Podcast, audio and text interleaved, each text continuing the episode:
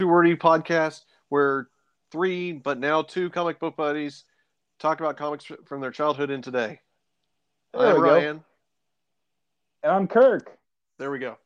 All right. All I still remembered it. Uh, we're back after a month, Hiatus. month hiatus. It's been a little bit longer than that, Two months. actually. Yeah. Almost two months. So life got in the way, and we just haven't had the opportunity to uh, talk about comics.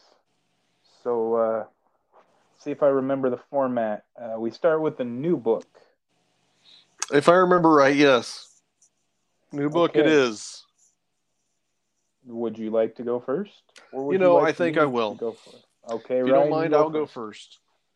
Because I right ahead. I remember this up to a point. All right. So I got uh, Vanish from Image Comics. Uh, this is Vanish number one, and Donny Cates wrote it. And uh, this reminded me very much of uh, like the first five Image books that came out. Young Blood, Wildcat, you know those those Yeah. ones. That's what this felt like. Um, oh wow. It the artwork is along the lines of it reminds me of um kick ass a little bit Okay. but the story is very much that early image um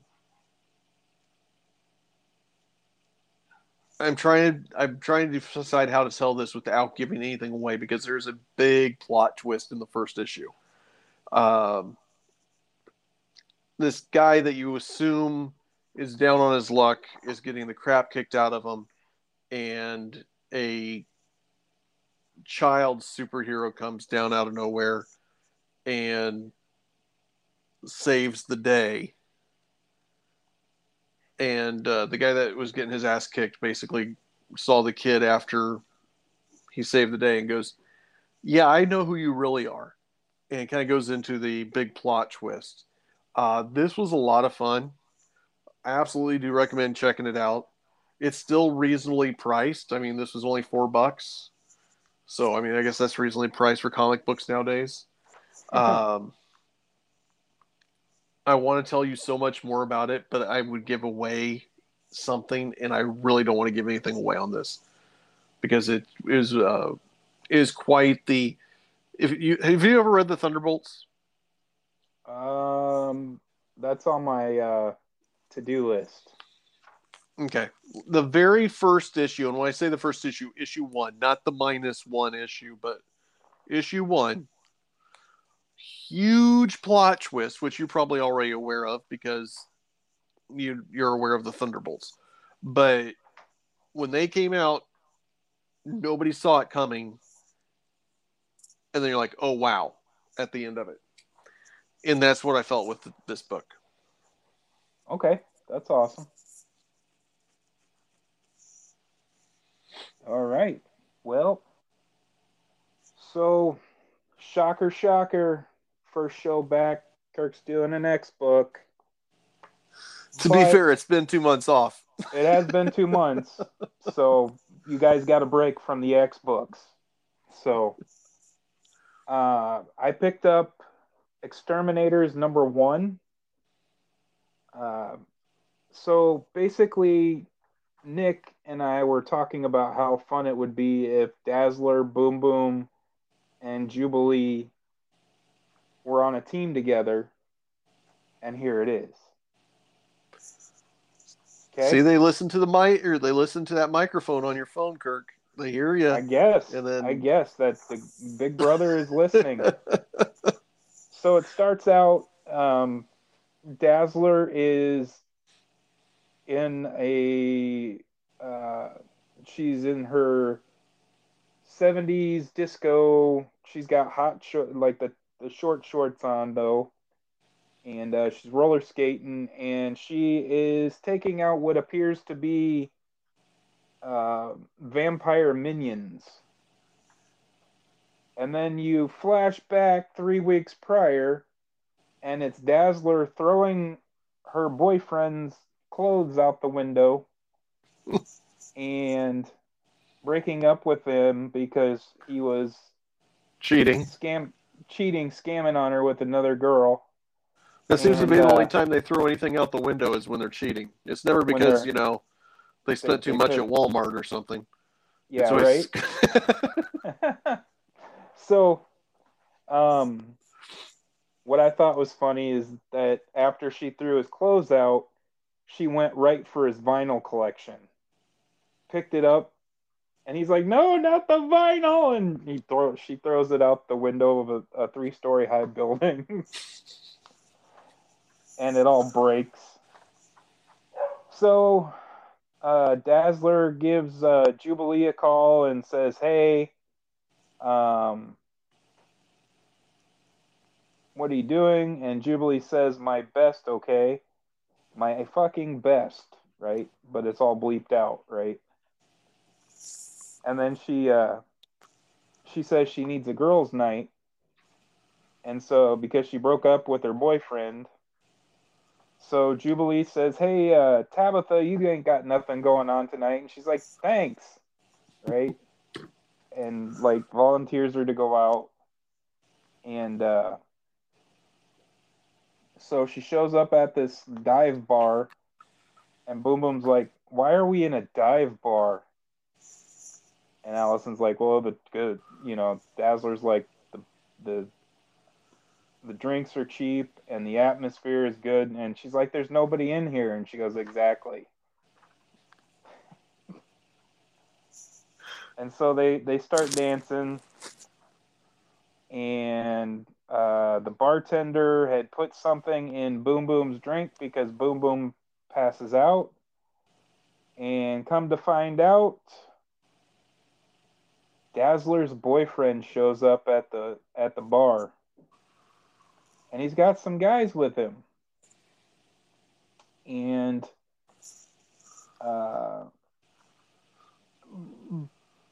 Jubilee just escalates it quickly. She cracks a stool on the, the bar and says, Okay, guys, let's go, right? Because, you know, she hung out with uh, Wolverine for a while, so she's kind of a hothead. and then, um, so it's all these these uh this guy and his like uh people and they're it's like like five on two right? And all of a sudden there's this big boom from behind. So you know boom boom got some shit in right? And uh she falls down into this like pit. And uh it reeks and there's a whole bunch of like vampire monsters and then we cut to um, jubilee. She's got this big monster truck tire size like vehicle she's driving. And she's uh she grabs the well dazzler's fighting off some of these goons. And then boom boom's like Boom Boom's wearing this like really short dress too while she's doing this, so I thought it was hilarious. She's got this this uh, oh wow, little baby sundress. like baby doll dress on, and she's just choking one of them out. Right? she she's got her she got him in a choke hold and just kicking the shit out of him. and uh, Jubilee picks him up, and they're getting chased. And So, come to find out, long story short, come to find out, there was a medallion that her boyfriend was wearing that allowed him to walk during the daytime as a vampire. He just said it was like a family heirloom, and Jubilee, you know, being a former vampire, because the only thing that was interesting about her character for a while that she was a vampire. And So she that's still in canon. Yeah, and she had a baby, right? Well, apparently she went, she died and was reborn normal again. Not well, a mutant, but not a vampire. and Jubilee's like, no, no, no, no, no, that that's a sign of this, and she just goes into all the lore and all that. And then they make it through all the minions, and they get to what looks like uh, they're inside the base now completely. And the person says that he, they're going to bring out their soul splitter, and it's Laura Kinney at the end of the issue. So the team's going to be Laura Kinney, Boom Boom, Dazzler, and Jubilee. Mm, I don't know. I don't know if I like that. Issue two comes out soon. I don't remember when it is. Um, if they had just kept it the three of those guys, I think it would have been a lot better. But I also like that they're trying to use Laura Kinney, trying Yeah. to make her the new Wolverine. You know, I don't know. We'll see how it goes next issue. Is how I'm looking at it. It did enough to where I'm gonna buy the next one. Yeah. And hopefully And it's um, good. It just seems like they don't think an X Men book can function without having some kind of a Wolverine character. I agree, and I think it would have been just. They're too with the reliant. Yeah. The three of those guys, those those ladies, would have been awesome. I mean, none of them have a. Forgive me for saying it, Kirk. And Nick, I know when you're going to listen to this, forgive me for saying it. But none of those three really have a huge following. There's not a Jubilee massive following. No. There's not a Dazzler massive See- following. I mean, Nick's the head of that fan club. And then, I love, I love Jubilee. I like Jubilee. I don't love Jubilee, right. and I really like Dazzler. But Boom Boom has been my character since day one. So yeah, I'm probably Nick's the head of the Dazzler fan club. I'm the head of the Boom Boom fan club. I was like, where the hell's she been? And then all of a sudden she shows up. Right. I I like how they're using a couple of characters. Now I don't read a lot of X Men, but I like how they're using a couple of characters that aren't in the forefront of everything constantly too. Right. The the B list of X Men, Yeah. you know. But yeah, that's what I got. Like I said, it did did enough for me to buy issue number two. I didn't put it on my pull file, so if I don't like issue two, I don't have to keep getting it every month. Right. Was there humor to it? Yeah, it was it was quite funny. There's just a little. It wasn't like overdone. Right. it was like we were talking earlier it was you can have humor just i don't need the whole damn movie to be. I need i need there to be some stakes. Like i knew in love and thunder nothing was going to happen to thor. Yeah. he's got that plot armor at this point. You know? So I, I would like it to go back to being not all the way, but like Captain America Winter Soldier, where it was a there was humor and then there was you know it Right. was a, it was a little grittier, is what I'm trying to say. And I, you know, anyway, that was my new book. So Nice. uh, now we're gonna move on to Quarter Quest. Yep. where we go and search the quarter bins in the search of gold. So what we ended up doing with this one was 60s through 80s now, and then 90s through current. Um, and hopefully at some point Nick is going to be able to join us again, but uh, due to work Right. schedule, it's just not working out right now. So um, it's kind of hard to break this into two groups. That's kind of the way we ended up with what we did here. So if I remember right, thanks to you reminding me, uh, I had the 60s through the 80s. Correct. Thank goodness, because I did not read anything from 90s to current. Okay. So I did a it, it's kind of like a almost prestige format, but I think originally it was more of a uh, three issue series by Eclipse Comics. Uh, is Valkyrie Prisoner of the Past? And it was written by Chuck Dixon, and art was by Paul uh, Gulacy. Um, I've got all the Valkyrie stuff. I've never read any of it. I just looked like it was a fun character. I'm like, I'll check it out. Um, Is that the Marvel Valkyrie? no, No. Okay. no, I don't think so. No, because that's like the Love and Thunder Thor Valkyrie, right? That's what you're referring. Right, like that. Yeah, no, no. I missed. I missed what you said, so I. no, it's a Eclipse. Eclipse. Eclipse okay. Comics, yeah.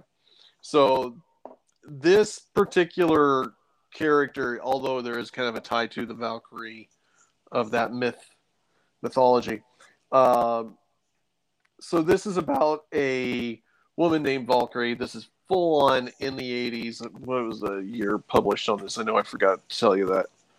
This was 87. So um, this woman's walking along, full on 80s hairdo. You know, her buddies walk got the ascot around her neck and dressed full on 80s. The guy with, you know, you can't read an 80s book without one of the characters, like a bad guy having those really thin cyclops laser glasses kind of Yeah. look, you know. And they run into some thugs, and all three of these thugs are wearing those damn glasses and they are trying to rob her, rob them because she, they have a whole bunch of uh, stuff they just bought. So they're like, oh, like clearly have money, let's rob them. And Valkyrie just knocks the crap out of all of them. Well, while this is all happening, a news crew is down the street to report on something else, and they're seeing this happen. So they run over and instead of helping, just record her cra- kicking the crap out of them and then interview her. And she's like, yeah, women should stand up for themselves and protect themselves. Well, it became a huge story. And now all these news reporters are coming and talking to her. And uh, she's got a modeling agency that wants her to start uh, doing modeling shoots and stuff like that, being the new face for womankind as some, you know, how they can protect themselves, blah, blah, blah. Um,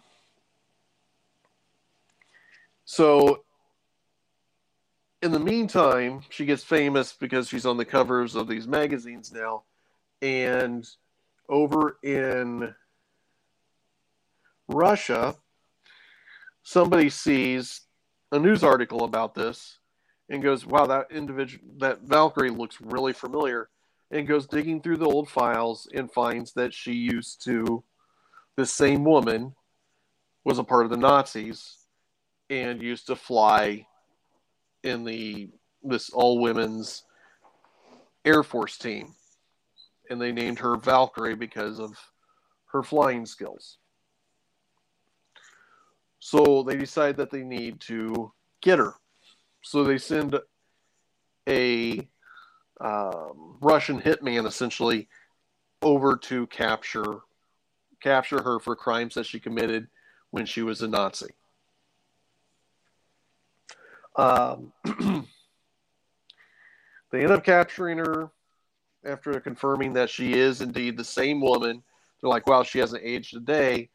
Well, you come to find out that she she took some kind of uh, drug that put her into a coma, and she was in a coma for 40 years. And when she woke up, she was still the same age she was during the war. How very Captain. America. Very much so. Um, so they're they're take her back to Russia to uh, charge her for crimes um, that she did as a Nazi against uh, the Russian people, and this Russian hitman has got a massive vendetta against her because in one of the or, uh, one of these val or when this flying group kept on flying over and bombing their targets. Uh, families started moving their kids to this one town. It's supposed to be a protected town. Nobody was supposed to touch it. The Nazis labeled it as a war town uh, that needed to be destroyed because that's where they were producing ammunition or something. And so they fly in and they blow up this town. and they pretty much kill all these kids except for this one kid who turns out to be the Russian hitman now. Um, so he's got this massive vendetta against Valkyrie, and she's swearing up and down that she was not at that. At that point, she had already left the Nazis and joined the American team. And um, then they bring in a lawyer to go, you know, try to get her out of jail in Russia. And um, she used to be an ex superhero, but she's clearly too old to do that now. So her sidekick turns out to borrows the costume and goes out and tries to find somebody that could tell, say, Valkyrie was a Nazi. She was not a part of this attack. Release her. And they found somebody. And um, a lot of action happening throughout this as well, just so you don't think I'm skipping over all the fun stuff. But uh, long story short, is that the woman that they bring back, she was a part of the this woman's flight team as well. And after Valkyrie had left, uh, they had her dye her hair and look exactly like Valkyrie. So there was still that fear of her, the flying ace, still being a part of that group. And that's who the Russian hitman saw when he was a child flying over and attacking his city. And they released Valkyrie to go back to the United States. This was a lot of fun. I really enjoy a lot of the stuff Chuck Dixon does. He's just an amazing storyteller. Uh, he did that first run on Nightwing. That was just absolutely fantastic. Um, the Valkyrie series isn't very expensive. If you can run across it and find it, absolutely get it. Um, I think I got this this three issue uh, prestige format. I I did get it for a buck, but I know I picked up the rest of the series for like a buck each issue as well. So it's not very expensive, but the art's amazing. The story's just great. Um, like most Eclipse comics, absolutely check that one out. Cool. So I don't know if I've reviewed this or not, but here goes nothing. Um, one of the first comic books I bought. I know we did a show where we're like, what comic was your first comic mm-hmm. book? And mine was X Men number 278. Um, the other one that I picked up had this in my possession since I was 15 years old. It's Impact Comics, The Comet number one. okay? It's the only one I've ever bought. You should be happy about that. Yeah. I collected and, them all, and about issue five, it went downhill big time. yeah. So the uh, it was released in uh, what July of 1991, and the creative team was Tom Lyle. Mark Waid did the script, so I was like, okay, decent. Yeah. Tom uh, Ziuko, the colorist. Tim Harkins was the letterer, and Brian Augustyn was the editor. Um, starts out, he's on his first mission, and they're these guys are called the Techno Geeks, Techno Punks, Techno techno nerds. Um, I can't remember. It's been a minute since I read it. I'm, I, am trying to find it. That's why I'm filling time with the stupid names that I'm coming up with. Because I read this, reread this this morning, but I just, I think it's like the techno, techno or whatever. It doesn't matter at this point. I don't um, think they um, make it past issue one anyhow, so it's all right. They they don't. they're they're unimportant. Um, basically, these guys, these students are breaking into a college, and um, the comet captures them, foils their plans, come to find out, they were high school kids that were trying to steal the plans for a video game. And uh, yeah, so uh, somebody asks, one of the cops asks if he knows uh, this person covering the story about a uh, the Applejack. when I I think of Applejack, did you ever watch Danger Mouse? Yep. And they would do the little shorts at the end with Bananaman. Yep. I think of Apple Man when I hear Applejack. Is what I thought of when I heard it. Right. I was like, oh, it's gonna be a guy with a giant apple on his head. um, so his, he's like, do you know the uh, Victoria Johnson? Uh, uh, and he says, "Oh, not personally." Well, it's his girlfriend, and he's cut. She's covering the news story, and pretty much it goes into the origin of the comet. And looking at this, and when I was reading it this more this afternoon, I was like, it just looks like a ripoff of the of Nova. What is it exactly? Was it the parents went missing? The parents went missing, and there's an explosion, and he gets stuck, and he That's right. he loses his cool, and that saves his life, and that's how he figures out he's the comet. Okay. Uh, I couldn't remember if that's because Right. they redid the origin story later. did they? Oh. Yeah. So, you know, he's like, he's trying to get out of Anchorage, Alaska, and blah, blah, blah. And he's talking to his girlfriend and blah, blah, blah. This really had nothing to it. It was all about how the Apple Jack, the Apple Man, Apple Jack was, uh, is stalking his girlfriend now or whatever. And at the end, the Applejack appears, and I'm like, that ain't no Apple Man. He looks like one of them voodoo guys. Like you'd see in like Princess and the Frog, right. right? So I just had really wanted to I I you know, I really liked the cover and I just forgot completely about what the story was like. Yeah. I was just like, I have it. I don't think I've reviewed it. I have the 90s. You have Why reviewed not? it before. Why not start the, you know, because this is was the start of the Impact era, as Uh-huh. it says on on the cover. Yeah. Start of the Impact ever era. So that's what it. That's that's what I had. Little trip down memory lane, more for nostalgia purposes than actual story. So Well, if it helps, I I went on an impact kick and I tried to get all of them and I got the majority of them did you? and they just they oh Kirk, they're not good.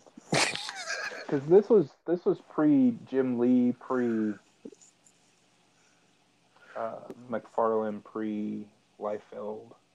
Well, that well, impact's different than image. oh, that's Impact. That's right. Yeah. Why did I think it Im- was Image?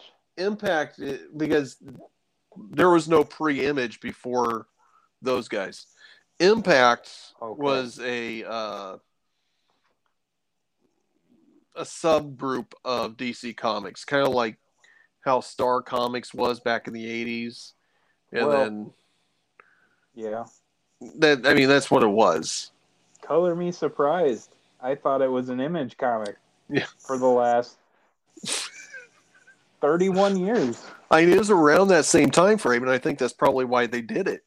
But uh, all those impact characters were based off of, and I I can be wrong on this, but I believe it was Red Circle initially, where they were like uh, almost like a JSA kind of characters, and then they pulled them forward to make them a little bit more modernized.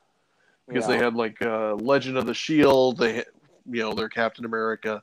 They The had the Fly. Black Hood. They had the Fly, the Jaguar. the Jaguar, Comet. Uh, they had Yeah. one called the Web. Um, trying to think if there was any. Uh, it seemed like there was maybe one other one. Um, I mean, they did some tie overs like the Crusaders and stuff like that, but it was it, it- basically what they did was they they got the rights to these older characters and they try to bring them up to a more modern uh, universe. Okay, well, remember, kids, stay in school, and reading is fundamental because 35, 31 years, and I didn't realize that it was a different goddamn company. I'm really embarrassed about that. Oh well. You're fine. I mean, you No, the know, timing just- was the exact same, or right around the exact same time frame, and um, I mean, I maybe Image was maybe a year or two after. I can't remember exactly when they first rolled out, I think it. But- I think it was. like '93 maybe. Yeah. But uh, yeah, DC just got those characters. They didn't want to, and they put them in that subgroup just because they didn't want to pull them into their mainline universe. Is what it basically boiled down to. okay. Well, so the last I cool. heard, Archie's got the Archie company's got the ownership of them now. Okay. All right, Now we're gonna move on to everybody's favorite. The random reads. Now was thought I was such a gonna yell into- letdown. The the random reads. All right, so I'll go first. All right, Um, so my first book I picked up was Spider-Man number one because you know I needed we needed another Spider-Man book like we need nine million Batman books, and I was enjoying that there was only really one Spider book at the moment that was going on. Well, the only thing really good about this is the cover. It's got Spider Gwen on the front. Um, I was trying to figure out what they were doing, and pretty much the whole gist of this whole book is that there's going to be another Spider Verse. Mm, They're, I think this is going to tie it into the next movie that they're doing. uh, So Kirk will not be collecting issue number two. like I said, the only good thing about this was the the, the Spider Gwen cover. And okay, two things that were good about it. Two. It's not JRJR. God. So little little sidebar here. So I've been reading the the uh, Amazing Spider-Man. It's been pretty good, right? And the only thing bad about it was the art, right? And I think it was issue number nine, eight or nine. I think it was nine. Nope, eight. It was eight. I was reading this and I'm like, wow, this art is really good for JRJR. This actually looks, you know, the stories, the story's really good and the the artwork's matching the story. And I'm like, wow, did he learn how to draw? No, it was Pat Gleason. love me some Pat Gleason. Yep, me too. Are they replacing JRJR? No. his run done. that was his Gleason's only just a issue. fill in. Yeah. I was like, why can't they have Pat Gleason do it? And I love Pat Gleason not only because of his art, but when Nick and I went up to Minneapolis, I got to meet him, and he's just a really cool guy. Yeah, he is. So, you know, Um, he did have I and I don't have the image in front of me, but there was a Spider-Man from that last run, I think, where uh, it was like a black cover and it was Yep. Spider-Man's head. Yep. That was Gleason. Yep. And they reprinted it like seven or eight times, and everybody I- loved that cover. I think I got the second printing of it. I think because I love the cover too. Yeah, that's an Gleason. awesome cover. Yeah, it's Gleason. Um, the next one, I apparently, uh, they're just doing. It's another Punisher War Journal. Oh yeah, I saw this. It just came out last week. Yeah, and Was it? Um, I like it. They're just doing one shots. Like they're bringing the War Journal out and just doing one issue. So the last time he killed one of his longtime enemies, guess what, folks? Jigsaw shows up. There's a bounty on Frank Castle. And every time somebody takes a picture of the whereabouts and the video of Frank Castle, they get paid an exorbitant amount of money from these people that are tracking him. It was all of his enemies, gangsters, and all those people. They all put their differences aside and decided they needed to get rid of Frank Castle. Now, I'm a big fan of this current uh, Punisher run, Jason Aaron. It hasn't hit a bad issue yet, so I'm waiting for that, you know, here's a filler issue to get you through, you know, till next month, right? Like they normally do. There Mhm. hasn't been one with this this Punisher, just the main Punisher run. Um, I like that he's leading the the hand, and um, so he's going through, and all these people are trying to kill him he ends up killing every single person that uh, is after him, all of his enemies, all the gangsters that are coming after him. And one shows up, or he's he's talking to people, and he's he's talking to one of his hand ninjas, and um, he tells this one where the leader of this gang, the leader of this gang is. And the dude sneaks up behind her while she's on camera talking to everybody and just stabs her straight through the heart. So it's pretty gory. I love it because it's gory. You know, Nick is always saying how, oh, this is supposed to happen in the book, and then none of it happens. Right. Right? Well, this is this is just a gore fest. Right? True Punisher and Jigsaw shows up and they fight and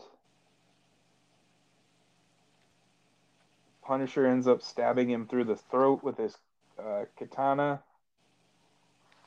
and that's where it ends. The issue is called Brother. So was were Jigsaw and Punisher brothers? That's my question for the group. I don't know the answer really. They had different last names, so I'm not thinking it is. I'm not. I've never gotten into Punisher too much, so I don't know. I, you know, I just get into it when there's an uh, a writer that I really like or an artist. So, um, anyway, so I'm thinking this Punisher War Journal is going to be Frank Castle just killing his rogues gallery. Ooh, uh, they could ruin any of his bad. I mean, obviously that's going to ruin his bad guys. But I mean, yeah.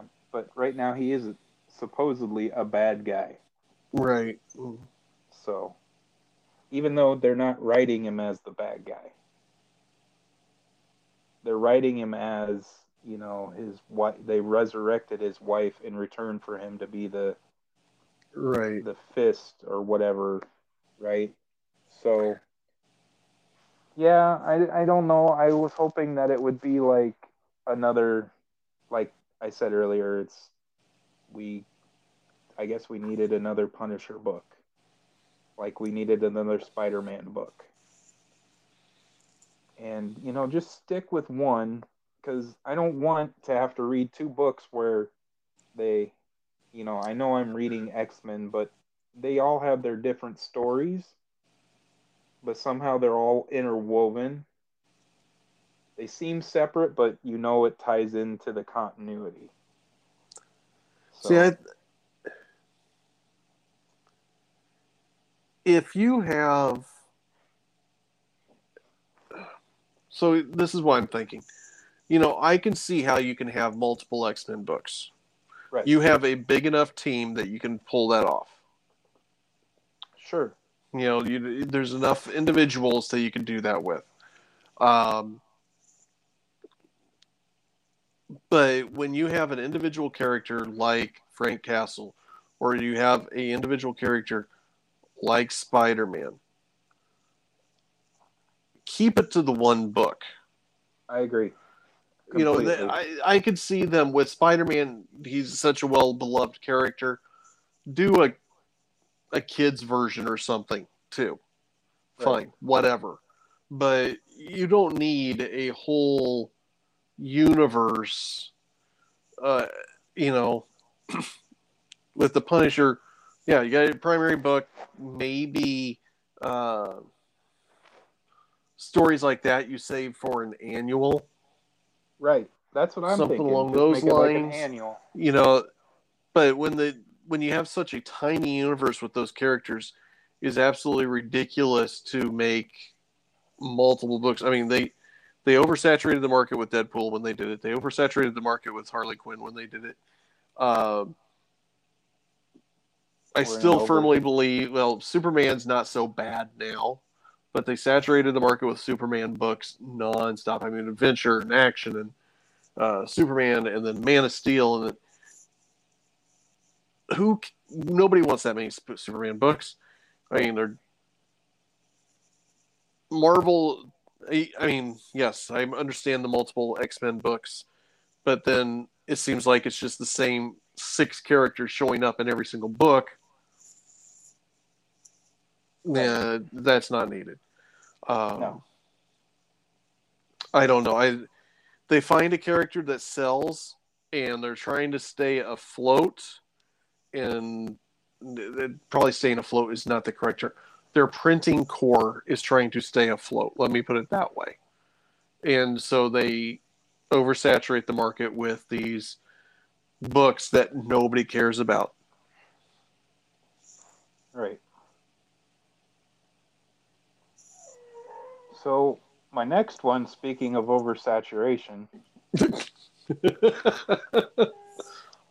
Batman versus Robin. Uh, Number one. Uh, um, I did buy issue number two, but apparently I needed to read something because Damian killed Alfred. Um, and um, newsflash: Alfred shows up at the door. Ooh. Alive. And Damian is now fighting his dad because he thinks he should be given the mantle of Batman. And um, yeah, that's pretty much it. Yeah they're fighting. It, this the whole issue. They're just fighting, and and Damian's acting like a sullen, angry teenager, lashing out at his dad. Like he's acted the whole time. See, I jump in and out, right? Mm-hmm. The last time I knew, I think it was Tim Drake was Robin. I think the last time I had read a really read a Batman. Oh, so it's been a bit. Yeah. A so, long bit. so, was it Tim Drake after Jason Todd? Yeah. So as well. Or, yeah. See, that's the problem with with Batman was, is that it was I Dick. Can't... So it was Dick. It was Jason. It was Tim. Stephanie Brown took it for like three issues, went back to Tim, and then there's two Robins because there's Tim and um, Damian, And then Okay. Tim kind of moved off and did his own thing, and Damian is I don't remember what Tim became. He switched names or something. Has now been Damian for a while. Okay. So, like I said, it's been a while, and I have no idea of the story. So, I bought the second one because I kind it's Mark Waid, Mhm. and I, So it's good, at least going to be a good read. I, I you know, I want to see where it goes. I want to see how it plays out for a couple issues. Yeah. So, I'm not. The jury's still out on that one. So, and then finally, Well, you I did some heavy reading. Uh, well, I did. like I had a stack, like a big stack, and I just read through and I picked, you know, tried to pick some things that I hadn't really No, it's great. reviewed reviewed before. So the last one, we'll end it on a funny note, is the lower decks number one. Absolutely love this book. Um, I love the cartoon. The book is different from the cartoon. So, Kirk, explain it real quick because Nick had to explain it to me, so I knew it was actually happening. With uh, because I had never, I'm not a Star Trek guy at all, so I had no idea what any of this was about. So he had to explain it to me because I saw you say something about it. Okay, So now I I understand, but explain it for the people that don't have a clue what this is about. so basically, lower decks is all of the, as I I can put it shortly and sweetly, it's just stories about all the uh, people that work below the bridge. They're not like the bridge officers, right? They're like the little, you know, peons. They're the stick- stormtroopers of the Death Star. They're the stormtroopers. Yeah, they're red shirts. Okay, which I read that book, phenomenal book. Um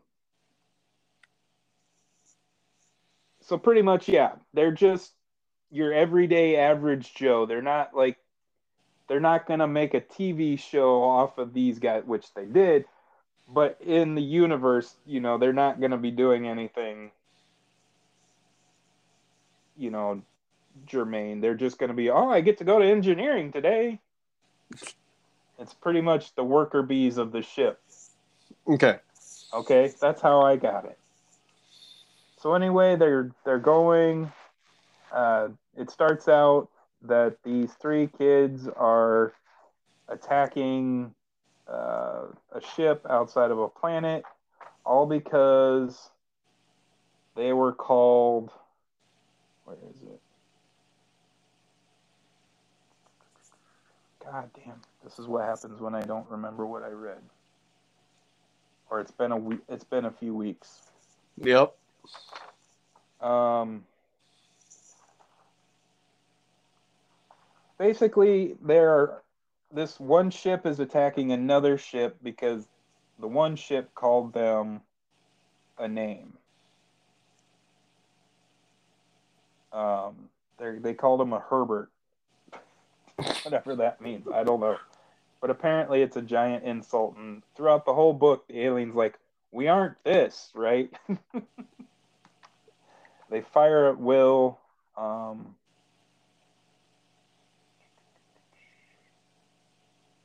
yep. So they fired. You know, they they get sent on a mission for second contact, and while this is going on, the the main characters of the lower deck, which is uh, Boimler, who is the like uh, the male, and then there's a green female and another human. Um, anyway, um, they're in the holodeck, and um, Boimler is doing um, whatever Pa- Captain Picard was doing. It's the old time murder mystery from the 40s Oh, that he would right. do in the episode. and uh, so uh, what's it? Dixon Hill? That's right. That's the name of it. He's playing Dixon Hill because that's what Captain Picard did, right? And the other one calls her calls him boring. And pretty much, if you are a fan of Next Generation, you know that there is a episode where Captain Picard does a murder mystery in the holodeck with uh, James Moriarty from Sherlock Holmes. What happens is is that Moriarty is the villain in the in he he takes over the ship. So it's basically a reenactment of that, the James Moriarty episode, except they create a vampire. Okay? And the vampire becomes sentient and decides he's going to take over the ship. That's the whole story. And it's just absolutely hilarious what happens. I don't. And I'm like, this is perfect. This is totally different from the show. So the episode ends with um, Dracula taking over the ship. Hmm. And that's where that's where book two takes off. Okay, um, so it's not like it's a single story per book. It is a continuation. No. It's going to be a continuation, and I don't know how many issues it's going to go for. But I was talking about the hefty price of six ninety nine. But like you said, it's a pretty hefty book, and it's a funny story. So, and Kirk is looking for comedy stories now. Things have become too dark and serious, so now now he's got to find a uh, something funny to read. So, and I love that I'm talking about myself in the third person. I just caught that. I was gonna let it go. but that's what I got this week. Nice. That's what had, that's what Kirk had this week. You went outside your uh, comfort zone on some of those. That's awesome. I did. Yeah, so. mine's a massive letdown then. Yeah. uh, so I got Justice League versus the Legion of Superheroes, issue six. Um, the reason I got to pick this series up, I mean, Bendis did it. You know, I'm not a huge Legion of Superheroes fan. Right. I just don't get it at all. I made I made I made it three issues before I gave up. I on this particular series, or just Legion in general. Just uh, Legion in general they they like did a relaunch and I read like the first three books and then I was like, I'm lost. I'm done. Yeah. I mean Nick's got a point They typically just focus on a handful of characters so you don't have to worry about the whole thing, but at the same time it I don't know. I just the the characters do not do anything to draw me in. Anyhow. Um so with this particular the reason I want to talk about this is the first five issues felt like it was building up to something. And I knew it was going to be a six out of six. But I'm like, all right, this they gotta like just nail the landing on this because they have just done so much. I mean, like this big um, mass is coming, and it's affecting both uh, where Legion is and where the Justice League are, and characters are jumping from uh, some Legion characters go back in time to where the Justice League is, and some of the Justice League characters jump forward to where the Legion is, and they're trying to figure out what's going on and what is this big, massive mass that's just taking over the whole of creation, and how do they stop it? And the yellow or the gold lantern is supposed to be the one, that, the key, no pun intended there, uh, the key to this whole thing, and so that's why I read it. I'm like, okay, a story featuring the Gold Lantern. All right. Get to issue six. You remember that one time when you had that one book, and I can't even remember what the book was, you're like, this is crap, and you threw it over your Oh, yeah. shoulder? Yeah, yeah. Gave Nick a heart That attack. would be very nice to this book. I mean, that's how crap this is. It, it was such a massive letdown from the buildup that they did. That was Legion of X. It must be just the Legion title. The if the Legion's in the name of it, it sucks. Yeah, I think that's I what it was. I, I think it was Legion of X, and I just tossed it because I was like, "This is shit." Um, it had one of my favorite. The main villain turns out to be one of my favorite villains of all time, and I'm like, they didn't do him justice. Um, they decided to establish a Gold Lantern uh, Corps in the future. Black Adam's a part of the Justice League. I've decided I do not care for him being associated with the Justice League. I like his association with the Justice uh, JSA. Um, as a matter of fact, I just picked up. Uh, they released a trade. I have the single issues of it as well. That they at least released a trade. Was it Black Reign or something like that?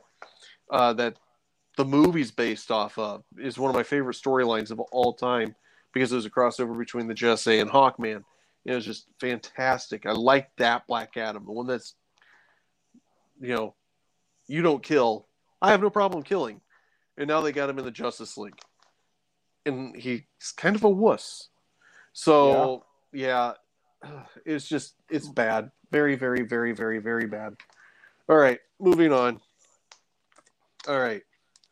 So, G.I. Joe, a real American hero, is coming to an end. Spoiler I will be reviewing 300 once it gets released because that it will be the final issue under IDW. Hopefully, somebody picks it up. Um, fun fact: Larry Hama did say that uh, if the book only went like, trying to remember what it was. So that would be three. It was like if it made it to 310, he would have done the same amount of books that he did at Marvel as he did at IDW at that point. Yeah. So, but it's ending at 300. Um, so I'm doing talking about 298. Um, and the reason I'm talking about this is it occurred to me something in this book really bugs me. So you had GI Joes when you were a kid, right, Kirk? Had what? You had some GI Joe figures when you were a kid, right? A ton. Yeah. Okay. And the file cards, right? Right. But they always went out of their way to say, you know, you don't know what. Yeah, sure. Okay, Scarlett, Scarlett, or uh, O'Hare or whatever her name is. Um, Duke is whatever Hauser or something. You know, it, it told you their real name, but they they always went by their classified name, right? Right. Snake Eyes. What was his class or what was his real name? I don't know. Exactly. They never told you. It was classified. You weren't supposed to ever know. Did they tell right. you? Well, here's where it gets tricky. So it's not a spoiler at this point. Several years ago, the original Snake Eyes died. He, was did. he did. I mean, we're way past the spoiler alert on this. Yeah. No. And- I get it. so his memories got placed into um, a gal named Dawn. And then there's another guy that kind of took over. He got blown up and all damaged, and he kind of has that ninja training. So he kind of took that mantle of Snake Eyes where he can never take off the mask. So you have the female Snake Eyes that has his memories, and then you have this male Snake Eyes who is trained in the whole ninja arts and is just an amazing, you know, uh, just another version of the original Snake Eyes. they are in a Cobra compound and they're trying to escape. And so the female Snake Eyes and the male Snake Eyes, the new Snake Eyes, not the old one because he's still dead, are in this Cobra compound and they're trying to get out and escape from Genghis Khan. And the female Snake Eyes looks to the male Snake Eyes. Okay, Sean, we got to get out of here. And then you hear somebody call over the comm, like rock and roll is calling over to the comm and go, Don, are you there? They're in a Cobra compound and they're saying each other's names just out there. They're not Just using the classified. willy nilly. Yeah, they're not using the class of classified names at all. And the only people they're doing that with are the two Snake Eyes characters. And I understand this to prevent confusion. I know what that's that's what they're going for. Then call call them Call something Snake. else. Call one snake and the other one eye. something, yes. But you know, like our names are classified. Sean, what are you doing over there? Uh, okay, sorry. Yeah, that, that would be that'd be aggravating. and it took me forever to realize what was bugging me about it because you know how much I love my GI Joe. Yes. And it just hit me when I read that. I'm like, they're calling them by their name. No. All right. ruined a major premise of the the whole you know the whole line actually the toy Yeah. line the book line the cartoon I mean, Larry Hama created all of them. Anyhow, it's fine if you wanted to do that. Just, it's such a storied tradition for Snake Eyes right to not know the name. And, uh, you know, when they're going on missions, he even still points it out. He's like, they'll, they'll be talking to each other, like in the Jeep, and they're like, wait, we're out in the field. You got to use our code names. You can't. And then the two Snake Eyes, and I get it again, prevent confusion, but just, I don't know. Name them something different than I, I but I don't know what the my choice would be for that. Anyhow, one and two two and three because the one f- first one's dead. all right two and three Well, and they did. I mean, they technically could probably do that because they did do that with the. Um, oh, I can't think of what they used to call them. Uh, this isn't right. Franks aren't it? No. But there was a series of. Um, characters that were lived in the Springfield area and they were all called like Frank or I, I can't remember what the name was, but they each had a number behind it. So it was like Frank one and Frank two and Frank three.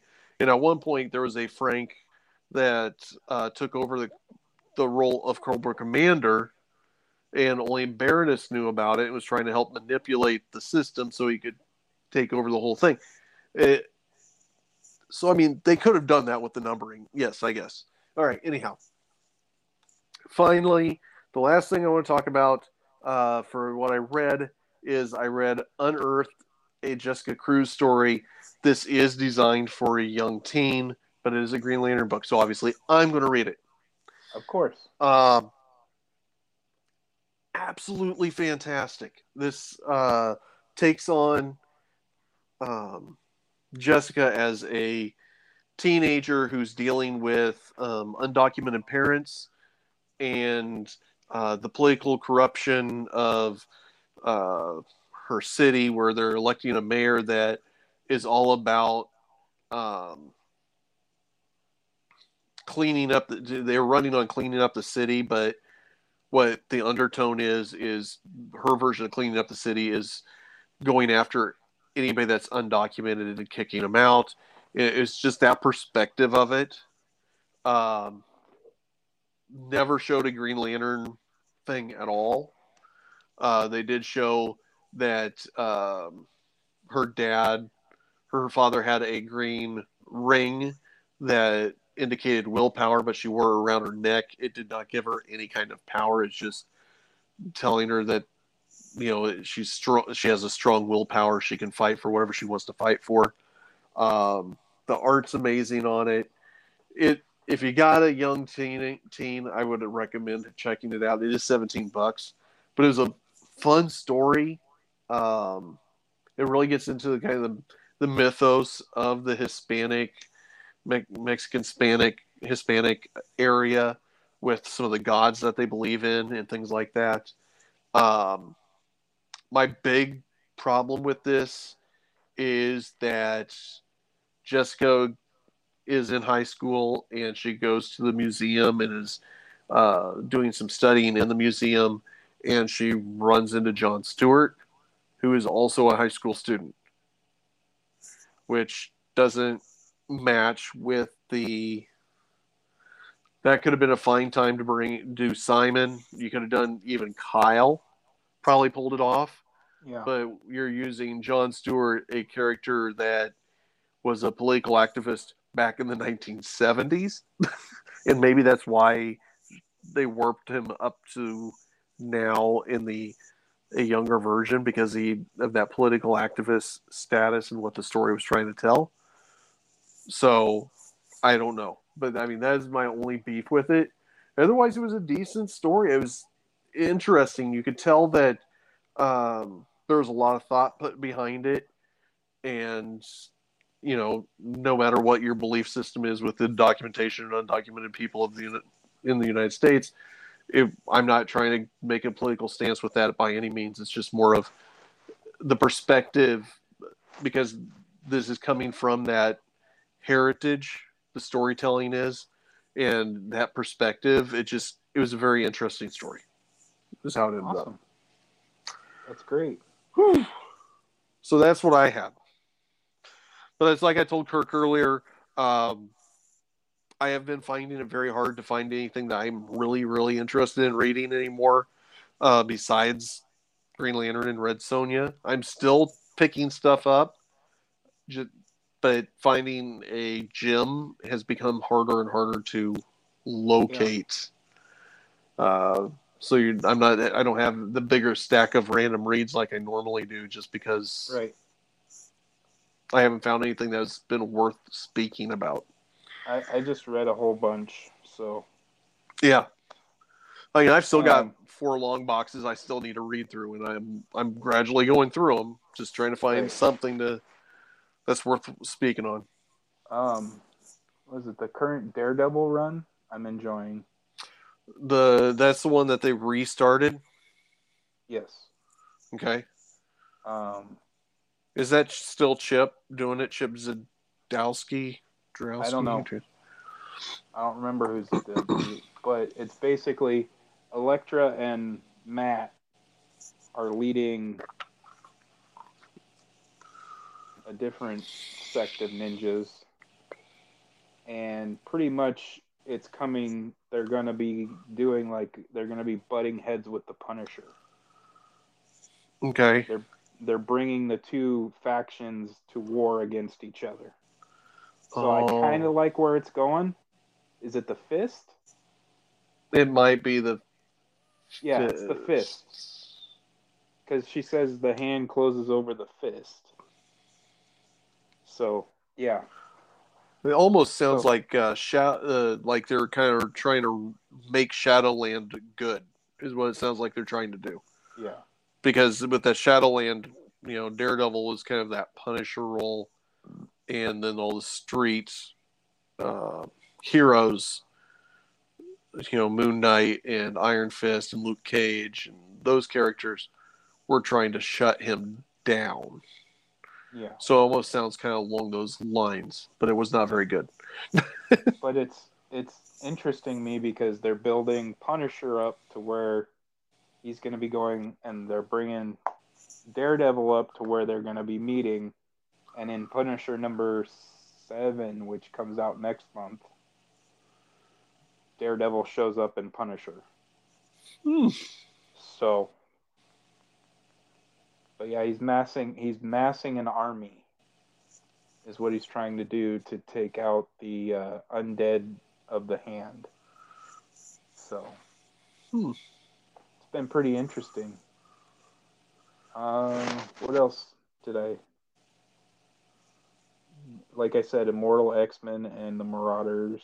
Where Immortal's Yeah. doing good, but Marauders is going off the rails here, which is unfortunate because that whole first that whole first run was awesome. I loved Right. it. And uh, I made it. What are they on? Seven? I think it's book seven. And I'm like, I'm already like, I don't know if I'm gonna keep reading this because it's it's just getting weird. Right. So, uh, read some. Uh, I did read a lot over this little hiatus. I learned the history of Dungeons and Dragons, the rise and fall of TSR. It's a new book that just came out. And that was pretty interesting learning how that imploded and how Wizards of the Coast was able to buy them and turn it around. Well, that's right. I still associate TSR with Dragon or Dungeons and Dragons. Yep. So the guys who made Magic bought TSR. And that's why they're starting to do magic cards with Dungeons Yep. Dragons. Got it. That's why they're doing the crossover. I even heard like they're going to be doing Transformers into magic cards. Are they? Well, that's what I heard. I don't. I wouldn't swear by it. I mean, that could have just been some kind of vivid dream I had that because I ate too many enchiladas before I went to bed or something. I don't know. so, uh, you got anything? Um, couple of things that I've watched. Werewolf by Night. Have you watched it? I have not because I'm going through a really creative period right now. So, it's been taking all of my energy. It's only about an hour long, and it's a good kind of Octobery feel show. Nick, Nick, Nick's enjoying it. It it was really good. Yeah, I mean, it was only one episode. That's it. Yeah. Um, like a little mini movie. Um, I know Nick would enjoy it once I saw one individual, but yeah, uh, fantastic. Absolutely need to check that out. Um, Andor's been pretty good. I I know. My brother Mike texted me and said, "Hey, have you watched Andor yet?" And I'm like, "No." He's like, "Oh, I was hoping you would tell me it was really good." And I said, "I'm planning to watch it. I just I've been doing other things right now." It's you know it, it's along those lines of um, what was that movie that that's tied to this called the one Rogue that One? took Rogue One. Yeah, there's a client along the lines of that Rogue One from what I can tell up to this point, where it's kind of like uh, they're they're not going to be able to build off of it, from what I can tell. But it's kind of fun how they're putting the story together of the character. Uh, the first episode was kind of slow, but the rest of them have been intriguing, to say the least. So well worth probably checking out. Um, I gotta say that I don't know how they're gonna be able to top Obi Wan. oh, it's not close to Obi Wan, That but one, that one, that one's been the best one this year by far. Obi Wan was good. It really was. I just, it's so it doesn't even come close to that, but it's kind of cool to see a character that you really don't have any kind of a background on at Is- all. Is he is he like a spy? Like, does he play the spy role like he was playing in Rogue One? He's developing to that part. Okay, okay, I'll put it that way. You can Okay. you kind of see where where he's headed to that kind of a role. Yes. Um, know that She Hulk is getting a lot of hate. I have I haven't I haven't watched hell out of it. I haven't watched. I think I'm on episode four. What's happening in that one? I haven't watched it yet. That's Okay. the one I'm on. Mhm. I know I had it spoiled who shows up. So Which one? There's quite a few a- show ups. starts with a D. Oh, Just talked about him. yeah, So yeah. Hmm. I Teresa and I really liked it. We just haven't we've been busy. Yeah, no, I get it. Um, I think it's episode five. It may have been four, but episode it's either four or five. My favorite episode, one of my favorite characters of all time, makes an appearance. Love it. Um, feel like they kind of went off the rails on the last episode, but it was fun. Um, I and I get it. I think you know I do want to see Thor kind of get more to a. I agree with you. It needs to kind of get more to a middle ground, not Yeah, it's gone Not it's a gone comedy. too far one way. It needs to come back just a little bit. just a little bit, not that dark world crap, Mm-mm. Mm-mm. uh, but just back just as a little bit because that movie felt like it was trying to be two movies. Anytime the villain showed up, it was very dark and depressing, and then here's Thor running around on a unicorn or whatever it is. You know, Yeah. just there. There's got to be a middle ground with She-Hulk. I am absolutely cool with the fourth wall breaking. I'm cool with yeah. the humor to it. I wish people would lay off of it a little bit. Um, just because it's not, yeah, it's not a WandaVision. It's not a um, Loki or whatever. So they want. So what it sounds like you're saying is they want it to be all the shows to be like WandaVision and That's and what I've been. go- and not branch out to you know show a comedic side to the because Marvel has always been quite comedic. Yeah, It's not the This- dark company. If you want dark, that's DC.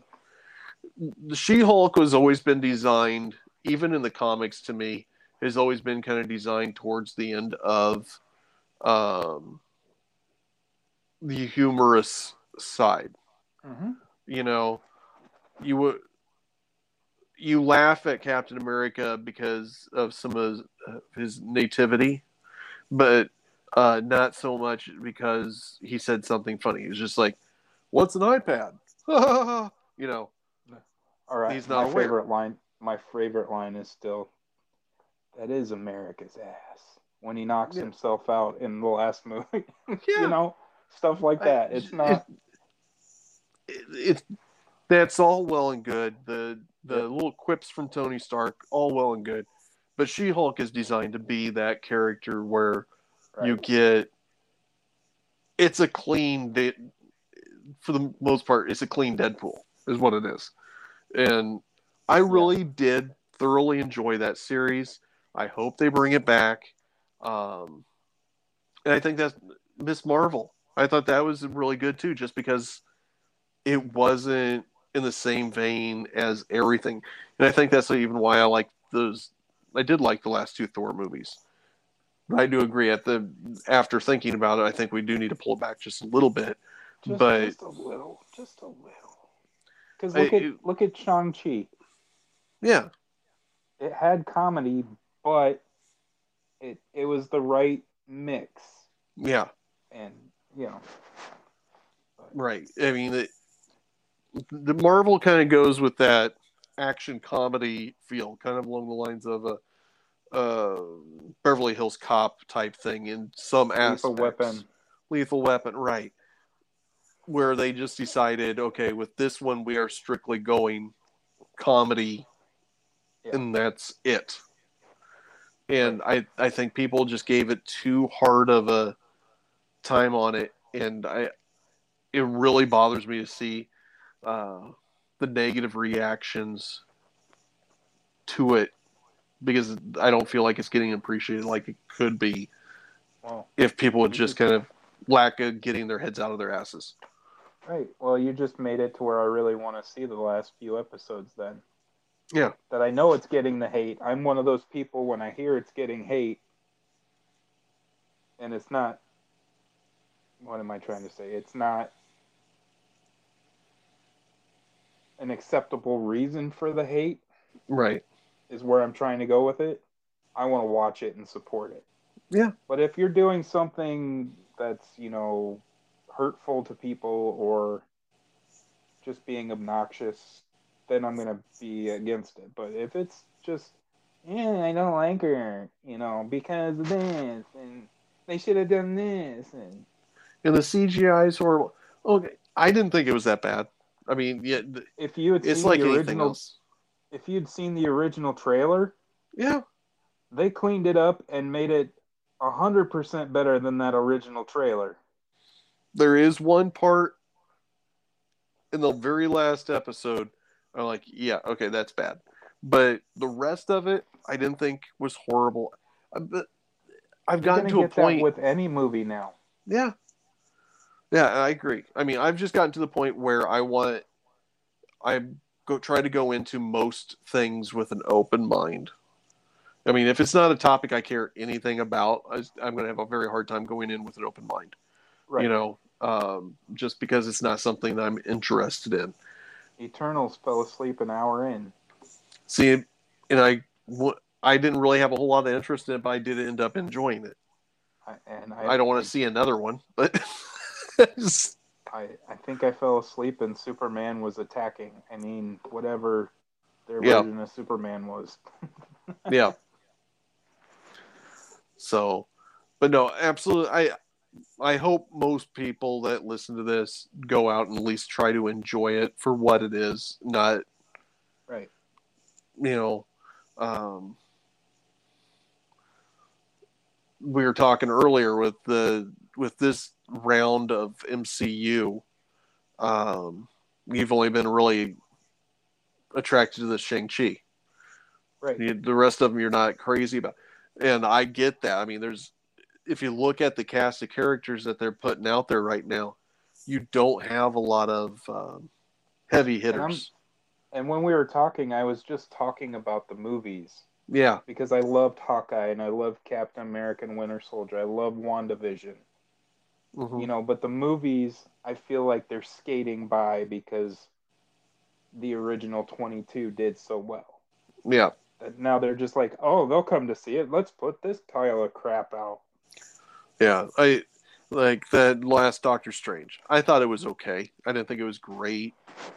It I confused the hell hoping- out of me at a couple of points. Just, I mean, there's just so much hopping around. You Um, could have made a whole Scarlet Witch movie after WandaVision. yeah, You didn't need to throw her into Doctor Strange. yeah. But WandaVision was pretty much the Scarlet Witch movie. Right. No, I know. I don't know what. what I guess what I'm trying to say is is that they didn't need to shoehorn her in. Yeah, Just make it a Doctor Strange film, yeah. you know. Yeah. I don't know, but um, I don't really have too much else. Uh, not a big fan of Sacha Baron Cohen being cast as Mephisto. Um, Is that 100% confirmed or is that just the rumor? uh, I think it's a rumor because I haven't seen anything else about it. If I'm wrong, somebody will tell me. So, I um, I'm not going to sweat it too much, but I'm not crazy about the idea of it. right. Not he's just a guy that I've never found funny ever. I, I can tell you that I have never seen any of his movies. You didn't see uh Ricky I didn't Bobby? Oh, he's in that. That's right.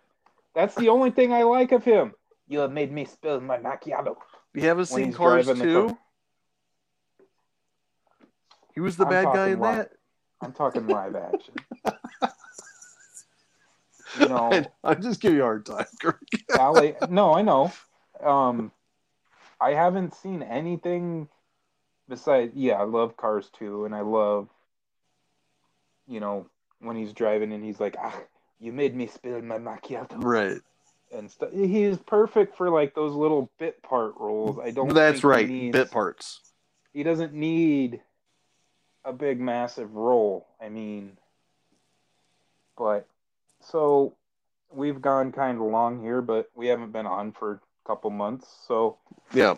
um, i'm gonna just wrap it up with a little thing little announcements. Uh, we recently branched out into playing uh, we're not going to be doing it for a while but we had streamed fortnite. And it, it's pretty much the premise is watch all these old people play Fortnite against all these 12 year olds, right? Whatever it is. It's just watch these old people try to play Fortnite type of thing. Um, we will be doing a Halloween uh, D&D episode on October 29th. It'll just be a one shot and Shannon has uh, come up with this story on her own, and she's really excited to run it. So I'm just putting it out there for you guys to come and watch us on Twitch. Uh, our show, our channel is just Haunted Log. That's all you have to do to search. Um, and then after that, uh, Nick and I have been creating our own role playing game. And we're at the point, we have the basic framework of the game done. We're at the point where we want to try to run it now and get uh, feedback and ideas from, you know, so we can add a little bit of flavor to the, we need the flavoring of the book, the game. So we will be, my plan is, I don't know We're having a meeting on Saturday about all this. Um, I want to run it just without recording it for a month so we can get the mechanics down and work out the bugs. And then starting December, the first weekend of December, we'll run like we'll we'll do it live stream so everybody can watch it. Um, we'd really like your support. Um, we're just trying to reach a broader audience. That's why we're moving from uh, Podbean to Twitch and YouTube. So, yeah, that's all I got. And with this one, we're trying to get it back to somewhat regular schedule. Life still happens, but Yes, because we typically do record these on Monday nights and things happen.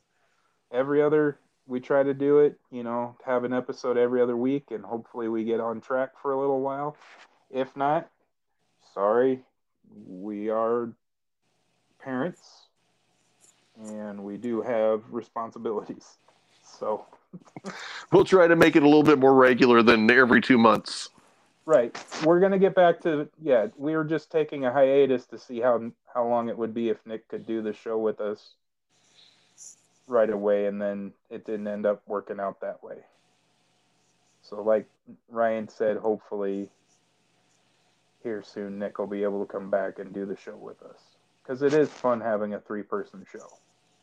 Yeah, Getting You get that third opinion. third perspective. Get Yep. that third perspective. So Although it, it's a lot of fun talking about how bad the Legion of Superheroes is too, without Nick trying to jump in and without him Tell us how trying to great they defend it, right? So, you know, just kidding. Nick. um, yeah, we we love you, man. Um, so I guess we'll see you next time. And uh, so it's been Kirk. All right, Catch you guys later. Bye. later.